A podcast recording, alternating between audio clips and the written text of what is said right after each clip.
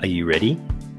Ready to release internal pain? To find confidence, clarity, and direction for your future? To live a life of meaning, fulfillment, and contribution? To trust your intuition again, but something's been holding you back? You've come to the right place. Welcome. I'm Ian Hawkins, the host and founder of the Grief Code podcast. Together, let's heal your unresolved or unknown grief by unlocking your grief code. As you tune in to each episode, you will receive insight into your own grief, how to eliminate it, and what to do next. Before we start, I have one request. If any new insights or awareness land with you during this episode, please send me an email at info at ianhawkinscoaching.com and let me know what you found. I know the power of this work and I love to hear the impact these conversations have. Okay, let's get into it. Can I ask you a question? Have you faced your mortality? Have you come to that realization that life isn't forever? I've got to tell you, I, I hadn't done that at, at, a conscious level. Like, I'm sure there was part of me that knew that it was going to happen, but but it's not never anything I'd really looked at in any depth until that is that my dad passed away, and the reality of this is not forever smacked me in the face. And man, had I been just living like there's no tomorrow for a long time, not treating my body very well, avoiding everything and just drifting along. Like, I'll have more time. One day I'll work out what I want to do when I grow up and I'll, I'll actually take some action one day, tomorrow. Whew. And it's not forever. And there's nothing like losing someone close to you to, like I said, smack you in the face with that reality. Now, for some of you, this may play out in a couple of ways. There may be a fear of dying so constantly living with that anxiety and worried about different things. And I know it's been the case for a lot of people over the last couple of years with the global pandemic going on and all the fear that's been generated that goes with that. The media will jump on anything that can be used to engage more eyeballs. The government will use anything it can to create the impact that, of whatever agenda they're running at the time. And that can be debilitating in so many ways.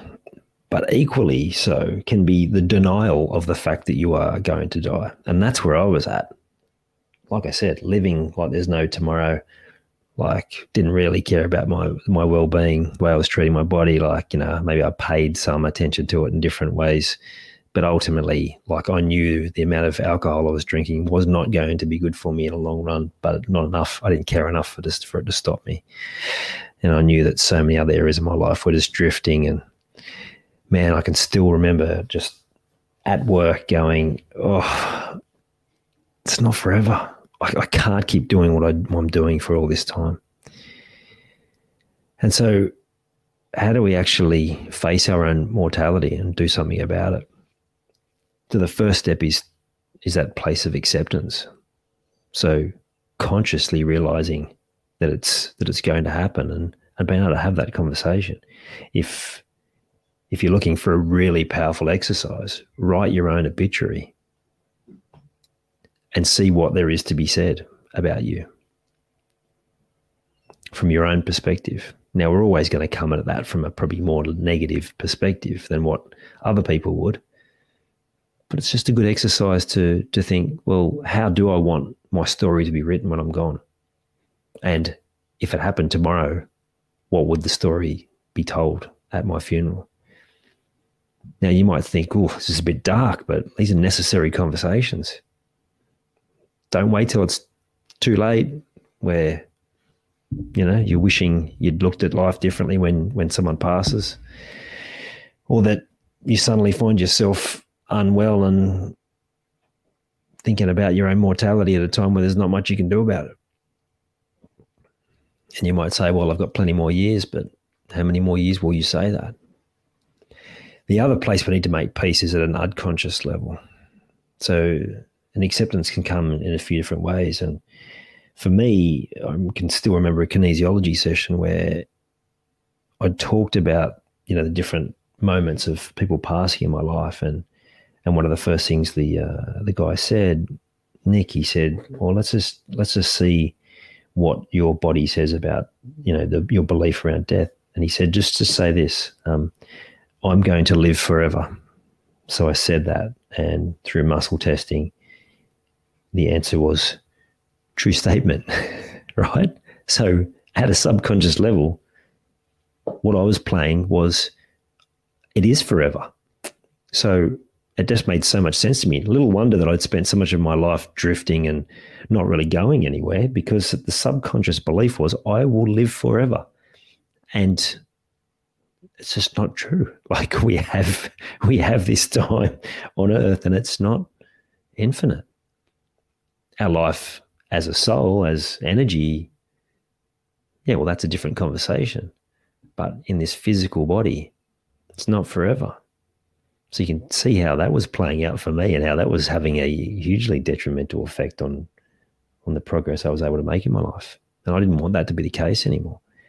So that making peace with that from that that unconscious level just as much, just as important as the conscious.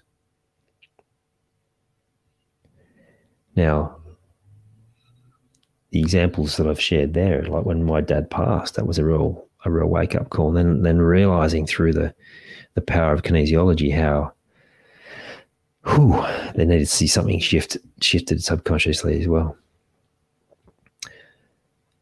all really interesting thoughts and and places to be curious and and I and I invite you all to to take some time to think about these questions. Yes, they may seem really difficult and challenging, but they're necessary conversations for our own peace, for our own journey along this path we call life. Now, if you're looking for more of these this kind of information, well, how do I make changes around that? Well, then I'd love you to come and join the Grief Code group. It's my free community, and there are resources when you join to help you to start to make this peace. So if you you by all means don't have to leave your details, but if you jump into the group and leave your email address, then I'll send you that information for you to to start diving into that space. And again, for those who are called and those who are ready if you're already in that group, maybe you've been in there for a, for a while and you didn't get these those resources, then by all means reach out to me as well. Would love to have you in there. And of course, we we have all sorts of other cool stuff happening in that group around exactly this stuff around helping us to process the unresolved, the unknown, the unconscious, the conscious, and processes and tools and different trainings in there to help you move through that. And of course, we have the weekly power center call, which helps you to move forward with courage and bravery and discipline and focus and connecting with other people that are on that same path. It's really a powerful space. See you all next time. I hope you enjoyed this episode of the Grief Code podcast. Thank you so much for listening. Please share it with a friend or family member that you know would benefit from hearing it too. If you are truly ready to heal your unresolved or unknown grief, let's chat. Email me at info at ianhawkinscoaching.com. You can also stay connected with me by joining the Grief Code community at ianhawkinscoaching.com forward slash the grief code. And remember, so that I can help even more people to heal, please subscribe and leave a review on your favorite podcast platform.